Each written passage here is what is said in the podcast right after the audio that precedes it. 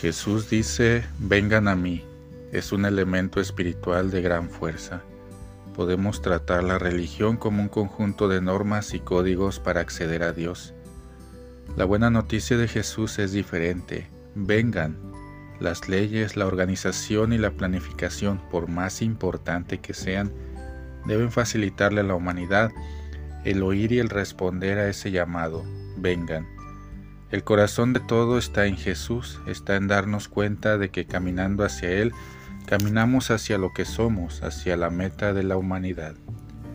Ni siquiera se trata de pensar que este ir se puede lograr con nuestras fuerzas, nuestras capacidades, nuestros certificados. La respuesta a un amor mayor es dejar que ese amor crezca en nosotros, se convierta en casa de Dios y dibuje en nuestro corazón un nuevo Belén, un pesebre. Ir a Jesús es vivir de Jesús. Ir a Jesús es formar comunión con el amor y expandirse en el amor.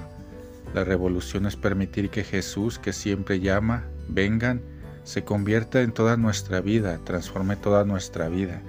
Este es el paso de una humanidad cansada y fatigada hacia el descanso. Interesante, no se trata de un acontecimiento externo, de un toque de magia, sino del encuentro con nosotros mismos en Jesús.